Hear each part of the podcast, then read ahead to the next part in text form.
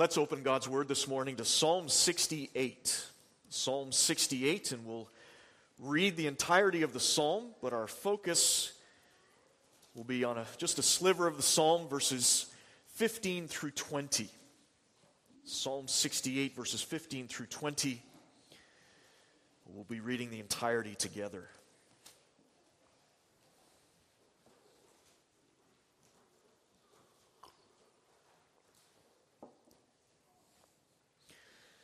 Psalm 68 is given the title of To the Choir Master, a Psalm of David, a song.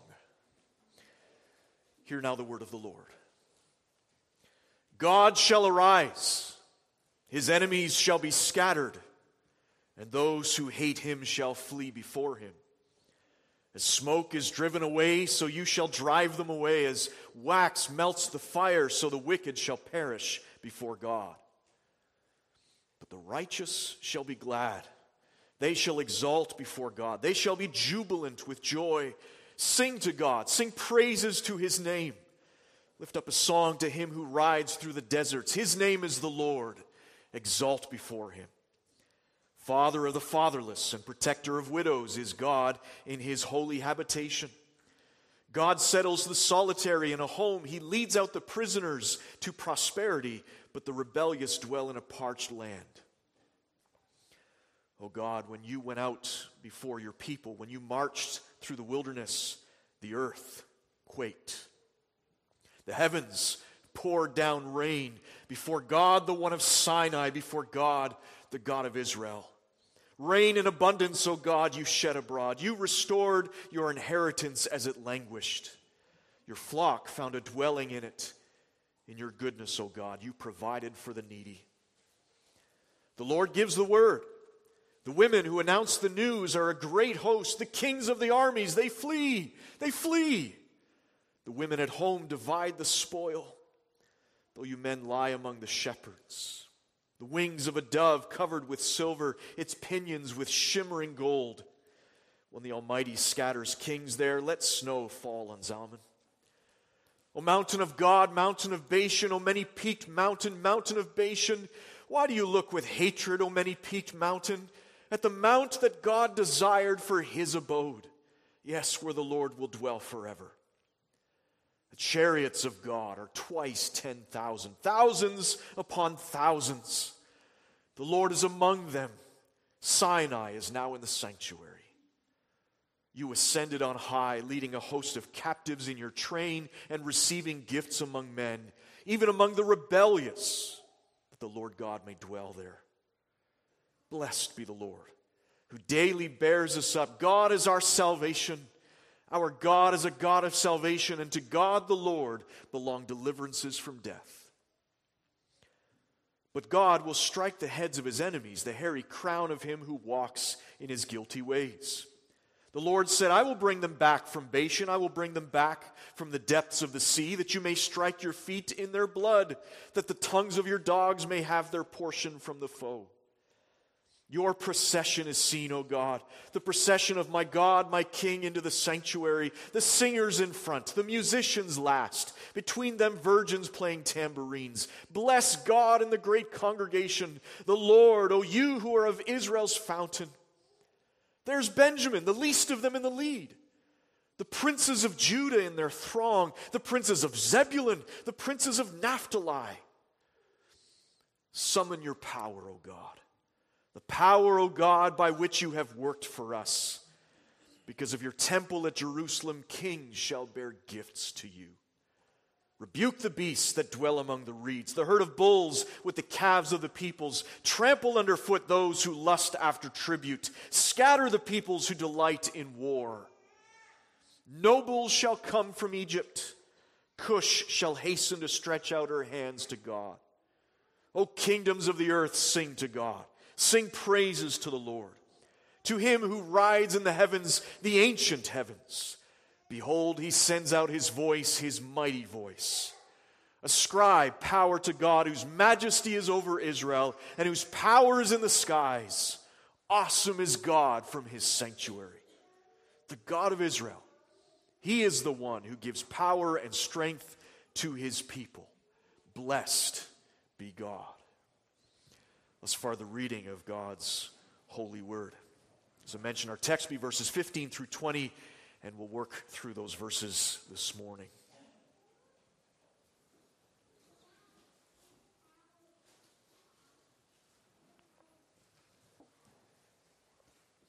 Brothers and sisters of our Lord Jesus Christ, I'm sure that many of us have tried to imagine what it will be like when we hear that trumpet and we join that procession, that parade, that march into the New Jerusalem. You ever tried to wonder, though, what the imaginations are thinking about of those souls of the believers who have gone before us into heaven? what they're thinking and anticipating about the day that they will join us on that march. How are they going to experience that? Their souls are already in heaven. They've had a taste of glory. They're with Jesus today, but they also know, as we do, that they have not yet fully experienced the fullness of Christ's kingdom. Whether on on earth or in heaven, the saints are still waiting, still hoping, still looking, and still not fully aware of what that day will be like. And so I was thinking about this and I was wondering, you know, what would that be like if, if the Lord calls us we start along that road, if He comes before we pass away? And so all we know is this life, this earth, we have a foretaste, of course, but our souls have not yet, yet been to glory. And so we're starting that march, and along comes beside us one of those believers who has been to glory. Their soul has been there, and now they join us on that march. And we look at each other and we say, You're my brother, you're my sister. I always imagined what this day would be like, but this is so much better. And that believer whose soul has been to glory grabs our hand and says, Let's walk together to Christ. Let's walk through the gates of New Jerusalem together. One comes from the perspective of heaven, one comes from the perspective of earth, but both now are seeing for the first time the new heavens and the new earth. Of course, it's not just what we'll be able to see. Think of also what we'll be able to hear.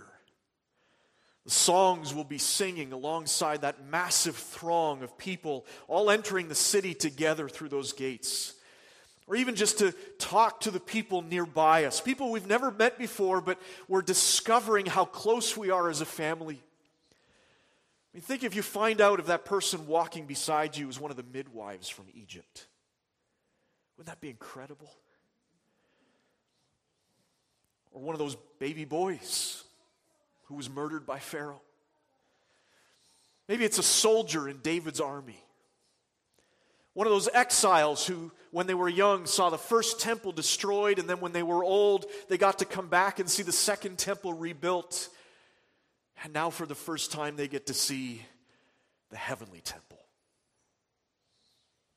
more you start thinking about that, you let your imagination go, and just what that experience will be like to march on our way to the New Jerusalem, the more exciting it gets to look for that day.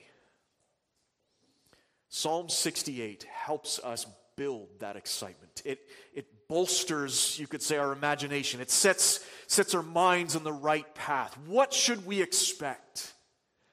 What are we really longing for? As God's covenant people for that beautiful march up the mountain of God. Because what Psalm 68 does is it tells us basically two things. The first is that the Lord is supreme in victory and in righteousness, and we will see that. And the second thing it tells us is look at all those who are on that march. Look at the ones who are joining us there as we follow Jesus into that glory. This is a psalm that anticipates the ascension of Christ into heaven, first of all, but then it looks beyond his ascension to the day of when that first fruits will come back and the, we will see the even greater entrance when Jesus takes us with him to our new and eternal home. So let's follow Jesus in Psalm 68 as we see the king ascending to his mountain. So we'll look at verses 15 through 20 and three parts. First, the Lord's dwelling. Second, the captives march. And third, the God of salvation. The king ascends to his mountain. In verse 15, we read, O mountain of God, mountain of Bashan, O many peaked mountain, mountain of Bashan. What's Bashan? Probably heard that word before. Bashan was a region on the east side of the Jordan River, so it was outside of the promised land. It was in the northern part of that section that the Israelites conquered before they crossed the Jordan River. It was a fruitful land, a beautiful land, so much so that it actually became part of the inheritance for Reuben and Gad and half the tribe of Manasseh. Even though it was outside of the land that the Lord had pledged to Abraham, to Isaac, and to Jacob, and they asked the Lord if they could settle there. Bashan was very impressive hills, mountains, which also made it a place of incredible military power. It was a fortress. And that's why Israel's conquering of Og, king of Bashan, which is mentioned several times throughout the Old Testament, including in the Psalms. That's why it was such a big deal. If you wanted to establish a powerful kingdom, Bashan was a good place to start because it was not just one mountain, but as verse 15 says, it was a many peaked mountain. And yet we know that when it came to the inheritance of Israel, God's dwelling place, he did not set his home in Bashan. He set it in Jerusalem. His mountain was Zion. Now, if you geographically look at the two and compare them, Bashan and Zion, you, you would look at the two and say, Zion's barely a mountain, if you can even call it that. It's a bump coming up out of the middle of a plain. It's generous to call it a hill compared to Bashan. And so you think strategically, if I wanted to establish a kingdom, why would I choose Zion when I already possess Bashan? Why wouldn't I set my throne in the most defensible, glorious place to do so? Zion is not all that impressive. The sad thing is that throughout the Old Testament, God's covenant people often made that mistake. Because they looked at the nations and their fortresses, their mountains, their prosperity, the strength of their armies, the sizes and riches of their economies, their mountains. I said, if only we could have that. They saw the rituals and the ceremonies and the, the feasts that those idol worshippers could have, the freedoms that they claimed to enjoy, the life that they said they got to prosper in to live in such impressive places Egypt, Assyria, Babylon, the great nations of the world. Israel looked at them and said, We want to be like them. We want to align ourselves with them. Look at us. We, we can be impressive too. And yet, the reality is, every time that Israel wanted to be like the nations, they became less impressive, less prosperous, and less faithful to the point that at times the nations around them would laugh at them. You Israelites, you sing about the greatness of Zion. It's a bump. The greatness of Zion's God. Look at you. And so Israel, sadly, was often envious of the nations. That's not what Psalm 68 says. Look at verse 16. Why do you look with hatred, O many peaked mountain, Bashan? at the mount that God desired for his abode. Yes, where the Lord will dwell forever. The verse is flipping things around. Bashan is the many peaked mountain that is impressive, and yet it is envious of Zion. Why? Why would Bashan be hateful of Zion's prestige, Zion's greatness? It can't be that Jerusalem's greater. It wasn't. Jerusalem is more defensible. It wasn't. Zion's greatness could not be measured by earthly prowess or statistics. It's measured by the desire of God. That's what verse 16 says. The mount that God desired for his abode. Now, why would God have desired Zion? Beautiful gardens, opulent palaces, impressive boulevards, tremendous bulwarks. No, that's never what made Zion impressive. It has everything to do with where God has chosen to place his name, his abode, it says, his home. You think about that. Normally, the great kings of the nations would build their homes, their abodes, far above and far away from the common folk, from the riffraff. The king did not want to settle amongst the normal people. He knew he was special, and so he wanted his home to reflect that his uniqueness, his majesty, his power, his finances, his glory. And so, if you wanted to go see the king, you had to go up to his house. And the only ones who are allowed to visit with him and have an audience with him are those who are also great and powerful and glorious and majestic. People who are of the nobility, people you'd build monuments for. But that's not what the Lord did. Here's one of the paradoxes of God's glory where our expectations don't meet reality. Where is the Lord's abode? Well, actually, the psalm tells us. If you go back to verses 5 and 6 in Psalm 68, this is what, where God is known to dwell.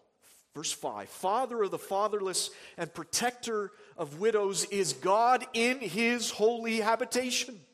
God settles the solitary in a home, he leads out the prisoners to prosperity but the rebellious dwell in a parched land. Is that where a king is expected to live?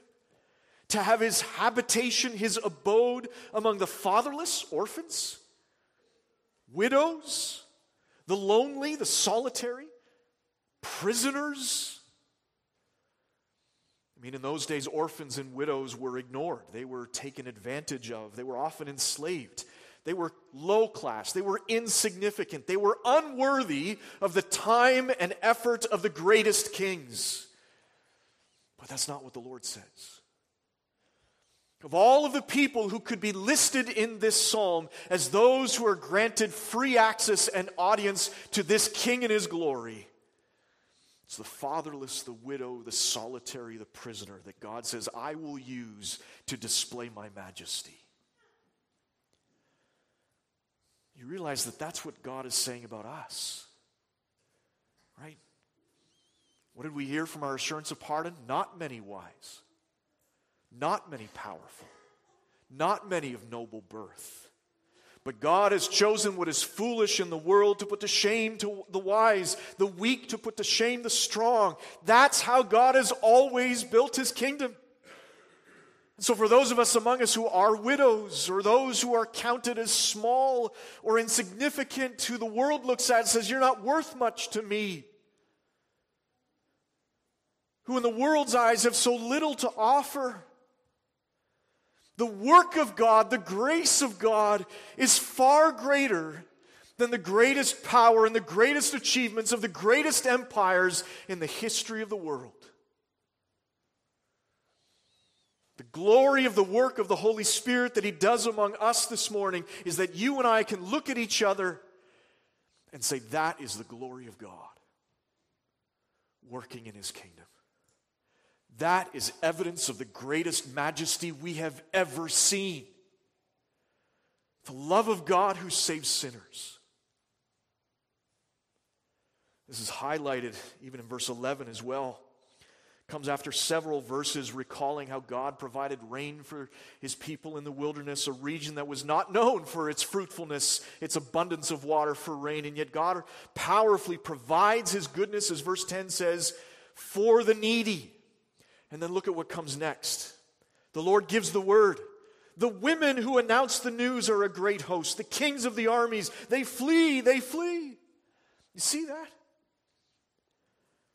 Who is the great host of the Lord, the great army of the Lord? David's mighty men. No. The chariots of Sennacherib of Assyria. No. The women.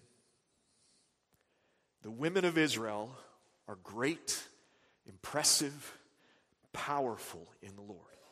They are the ones on the battlefield proclaiming the glorious Word of God as they see the power of Christ through His Holy Spirit descend upon the earth and establish the kingdom of God, so much so that as they stand there ready for battle, they look across the battlefield and what do they see?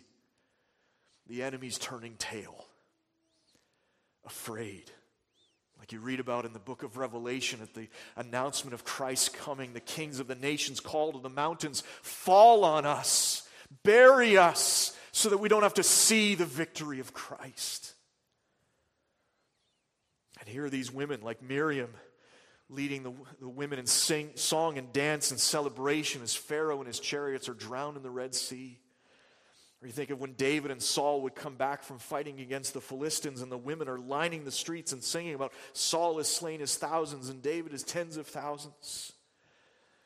What's interesting, the way that Psalm 68 describes them is they're not spectators looking at the army, looking at the great host. They're not bystanders while someone else gains the victory. They are the great host. That's where God displays his strength as much as any king of the nations would parade his choice and finest soldiers to prove his power. And if that's not enough, verse 12 the king of the armies flee, they flee. The women at home divide the spoil. Normally it's the men. They go over the battlefield, they pick up all the precious jewels or weapons that they want, everything that, that is worth something, and then they carry that home to their wives. But that's not what it says. The women who stayed at home, not a soldier at all in the expected way of carrying a sword, the homemaker is on the battlefield taking her spoils. She has just as much credit for the victory as anyone else. So I ask you again, when compared to Bashan, does this kingdom look anything like the kingdoms of the world? What kind of a king rules over this kingdom? He dwells among an, un, among an unimpressive people on an unimpressive hill. He cares for insignificant needs, and he enlists into his army homemakers and women who sing. And he is not at all ashamed of that. He rejoices in that.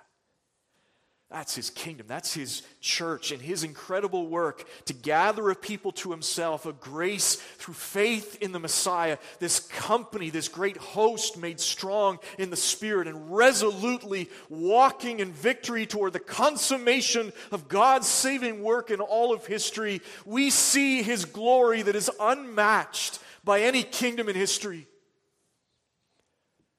You think of the vision the stone in Nebuchadnezzar's dream that after you see that statue of all the nations of the world, that stone that rolls down the mountain and smashes it apart and then grows to fill the earth. That's the mountain of the Lord where the Lord has made his home. And if that's the kingdom, that, that's what makes verses then 17 and 18 exciting. Because now we get to watch the fruits of that battle. What, what's, what happens at the end? We get to watch his march into his home. So we see that in the second place, the captive's march. At that time, when a king returned victorious from a battlefield, before he entered his capital city, he would spend some time out in, the, out in the plain regions making sure that his whole army and all of its regiments are set in order. Each company, each battalion, with its insignia, with its banners, its, its, all of its, its weapons shined brilliantly. And then they would have a parade. And they would carry the spoils of the enemy up into the city to display the magnificence of his victory. We get a picture of that parade beginning in verse 17. The chariots of God are twice 10,000, thousands upon thousands. The Lord is among them. Sinai is now in the sanctuary. If you know your Bibles, though, you would realize that there's something strange about verse 17. Why is it talking about chariots? Israel was not supposed to have a huge cavalry or lots of chariots. God even told them, do not build up your army the way that the nations do with their armies. Israel's strength was never supposed to be in how many horses they had or how many thousands of chariots they could put into the field. Israel had been told repeatedly, Your strength is in the Lord. Deuteronomy 20, verse 1. When you go to war against your enemies and see horses and chariots and an army larger than your own, you shall not be afraid of them. For the Lord your God is with you, who brought you up out of the land of Egypt. So, what is David thinking about in including chariots of God in this reference? Verse 17. Well, perhaps David simply meant it, meant it metaphorically. In those days, chariots were a symbol of an army's strength. And so he's saying, well, God's hand is as powerful as thousands of chariots, and God can protect his people in every attack against them. Something David, as a man of war, knew very well. But it's more than that, it's not just a metaphor. David is a prophet here. David is anticipating with Old Testament eyes the day when God will vanquish all of his enemies. And maybe the Holy Spirit was giving David a, sense of how that would happen. Maybe he was giving him a, an idea of what was coming, if what happened a few generations after this. You remember the story of Elisha? Remember that? Here's Elisha the enemies of God's people, the Syrians, are so angry because Elisha always tells the king of Israel where the Syrian army is going. And so they can never meet the Israelites in battle. It's frustrating to them. And so they say, Why is it? Well, it's because of that prophet Elisha. And so the Syrian king sends his army to go capture Elisha. 2 Kings chapter 6. And Elisha's servant goes outside and he looks around the city and he's just overwhelmed horses and chariots of Syria have surrounded the city, and he says, Alas, my master, what shall we do? Boys and girls, you remember what Elisha said? You remember what he said? Do not be afraid. For those who are with us are more than those who are with them. And then Elisha prayed to the Lord that God would open the eyes of Elisha's servants, and he did. And then it says, And behold, look, the mountain was full of horses and chariots of fire all around Elisha. But even more than that, think of David's greater son, Jesus. Did we ever see him ride on a chariot? No. We saw him ride on the colt of a donkey. There's no vast army around him, it was just 12 disciples. The crowds, of course, were singing their hosannas to welcome Jesus, but that night, he left the city as if the triumphal entry had almost never happened. Expectations did not match reality. Well, certainly, if Jesus wanted to, he could have opened the eyes of all the people there to see the heavenly hosts he could have entered Jerusalem and conquered it there and overthrown the Romans and made life have happily ever after from there. The chariots of the Lord and the heavenly host were certainly at his command. But he did not enter the city that way. He came in meekness, he came to suffer, he came to die so that he could claim victory. So that on the cross, in utter shame, foolishness in the eyes of the world. He crushed the head of his enemy. And when he rose on the third day from the dead, he rose victorious. And 40 days after that, his own disciples saw him ascend into heaven the same way, just like Elijah did, the chariot of fire. But they saw Jesus Christ far greater going up to this holy place of heaven and then Revelation chapter 5 tells us how he was received into that heaven. Every creature singing, Worthy is the Lamb who was slain to receive power and wealth and wisdom and might and honor and glory and blessing. The Lamb comes to his throne. The glory of God ascends into the sanctuary. And so, here in verse 17, David is looking by faith to Jesus in his ascended glory having died on the cross, having been raised in victory, and now he stands in heaven surrounded by all of his majesty and power. And what does Jesus do there? What does David see Jesus doing? He sees Jesus making sure that his people are following him. Verse 18, you ascended on high, leading a host of captives in your train and receiving gifts among men, even among the rebellious, that the Lord God may dwell there.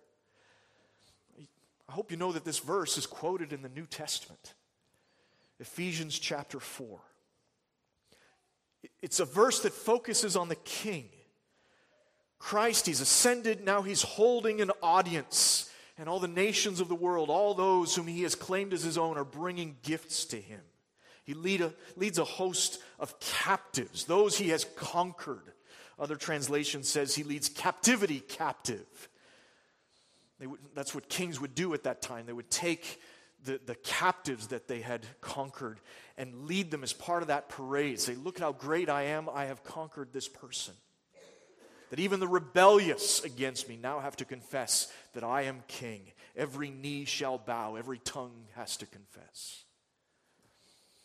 What's interesting is that when this verse, verse 18, is quoted in the New Testament, the Apostle Paul, inspired by the Holy Spirit, of course, flips the emphasis of verse 18 around. Of course, the highlight is still that Jesus has ascended, he is the king. But it says that in arriving there, we who are those captives, we who have been claimed by Christ as his own, doesn't describe us as slaves describes us as those who once were slaves but have now been set free. And more than that, in Ephesians 4, it's not Jesus receiving the gifts of the nations, it's now Jesus as king pouring out those gifts to his church. In his gracious measure, measures, he calls each one of us. Ephesians 4 says that if we belong to the Lord and the Lord dwells among us, then we are partakers of all of the blessings of his victory. And actually, Psalm 68 anticipates that too. It's not like Paul was twisting something that wasn't there. If you go all the way to verse 24, it talks about this procession. Verse 24, your procession is seen, O God, the procession of my God, my King, into the sanctuary. The singers in front, the musicians last, between them virgins playing tambourines. Bless God in the great congregation. The Lord, O you who are of Israel's fountain. There is Benjamin, the least of them, in the lead.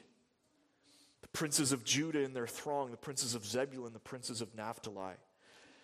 This, this is one of those instances where, as a preacher, you realize there's so much here that more that I can cover in a sermon. But this is just fascinating what this means for that procession, that parade. If you have your Bibles before you, would you turn with me to Numbers chapter 10? Numbers chapter 10.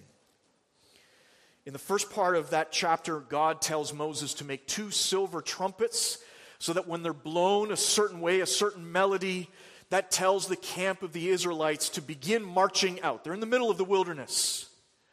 And especially when they need to prepare to march out to war against the enemies who are attacking them. What comes next, starting in verse 11, is a description of the military formation of how Israel, the army, the great host, was supposed to march out to battle. And then you skip all the way ahead to verse 35. It says, And whenever the ark set out, Moses said, Arise, O Lord, and let your enemies be scattered, and let those who hate you flee before you. And when it rested, he said, Return, O Lord, to the 10,000 thousands of Israel. It's interesting. Here we have this military formation. Judah was to take the lead, but each of the tribes was given their place within that military formation. At the rear is Dan, along with Asher and Naphtali, an order through which they marched into the wilderness. Just like it says in verse 27, there is Benjamin, the least of them, in the lead. The princes of Judah in their throng, the princes of Zebulun, the princes of Naphtali, they're all there. And what is the result of them being there? Verse 35 Arise, O Lord, and let your enemies be scattered, and let those who hate you flee before you. Now turn back to Psalm 68, verse 1 verse 1. God shall arise, his enemies shall be scattered, and those who hate him shall flee before him. It's almost word for word the same as Numbers 10, verse 35. Now go back to Psalm 68, verse 27. There's little, ben- little Benjamin, the least of them in the lead. The princes of Judah in their throng, the princes of Zebulun, the princes of Naphtali. David is describing Numbers chapter 10. He is describing how this great host of God's covenant people who once were led through the wilderness, led by the glory cloud of the Lord, are still on a journey. They're still in the wilderness. They're still on their way, even as the New Testament describes us as exiles, as sojourners, as those who are not yet home. And yet, here he's anticipating the day when even the least of God's people, Benjamin, us, Gentiles, he's anticipating the day when even the least of them will join that heavenly host, and finally that wilderness journeying will come to its end. And every single one who belongs there, even the least of them, will be counted among their number. They're all there. They're all there. So we look at this parade, and yes, we look at the king. We look at Jesus. We look at all of his glory. But look at what follows him. There behind him is a redeemed church, all named, all with their place in church history all with the reflection of the glory of God as He brings salvation to bear upon their lives, all known by the Lord, all set in military procession in order by the Lord, all loved by the Lord, all enjoyed by the Lord, all set in honor before the eyes of the Lord. Brothers and sisters, we have our place in that march. There's Jesus. He's leading us. He's going on before us. He's the first fruits of the resurrection. He's the first to enter glory. He's carrying our redemption with him, as Psalm 68 says. Numbers 10 foreshadowed our enemies scattered by the Lord. God shall arise. His enemies shall be scattered because there is even little Benjamin, little you and me, following Jesus into glory if we know that we belong to that processional, Psalm 68 gives us a song to sing, which we see briefly in the third place the God of salvation. Verse 19 Blessed be the Lord who daily bears us up. God is our salvation. Our God is a God of salvation, and to God the Lord belong deliverances from death. Blessed be the Lord, it says. I mean, how familiar are you with that phrase from the Psalms? Bless the Lord, O my soul, and all that is within me, bless his holy name. Why is David so joyful? Blessed is the Lord who daily bears us up. He carries us. He keeps us. He sustains us. Think of the context of this. It's a march heading off to glory. Do you want to divert from that path? Do you want to find an alternate route, a detour to get there? No, we don't. There is no other way. He is the way, the truth, and the life. No one comes to the Father except through Him.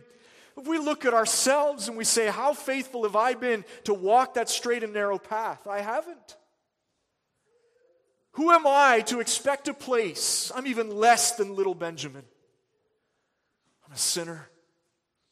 I've forsaken Christ. I've turned my heart away from Him. I have not walked in formation with Him. And yet, the song of the redeemed is not, I have carried myself to glory. It is not, I have found the path that I have needed to take. Blessed be the Lord who daily bears us up. God is our salvation. I can't carry myself, but Christ carries me. My confidence to see that glorious day is not in what I have done or who I am, but it is in Christ, my Savior. It is in my King. And I tell you, brothers and sisters, that will be the story that we tell to whoever's walking beside us on the way to the New Jerusalem. Look at what Christ has done for me. Look at what grace has done for me. Let me sing my song with you. And our partner will sing the same song with us. This is the God of our salvation. If God has us in his heart, if he has his church in his heart, he will not allow us to veer from that path of salvation, that path of glory. He will make sure that we never reach a dead end. There is no obstacle too great to stand in the way of where we will see Christ in his glory. And that's the point of verse 20. Our God is a God of salvation, not of false promises. Our God is a God of salvation. He brings deliverance from death. He's not a king who promises the world and fails to deliver. Not even death will be a barrier to that. Remember those saints who have gone before us, their souls having a taste of glory that we cannot yet see. On that day of judgment, that day when Christ calls us, we will stand beside them and we will look at each other and we will say, Christ is our deliverer. Death cannot hold us. These verses are such a joyful song because we look upon Christ who has carried us all the way to the cross, carried our sins as his own, carried us even into the tomb, carries us with him into glory. We walk then by faith, brothers and sisters, along that narrow path, but we know where that path is going. Onward then, onward to the glory we have yet to see. Onward then for the sacrifice that has been made for us in Jesus Christ. Onward to the victory that He has claimed for us. What a parade that will be. What a beautiful host of believers. And what a king to follow. Amen.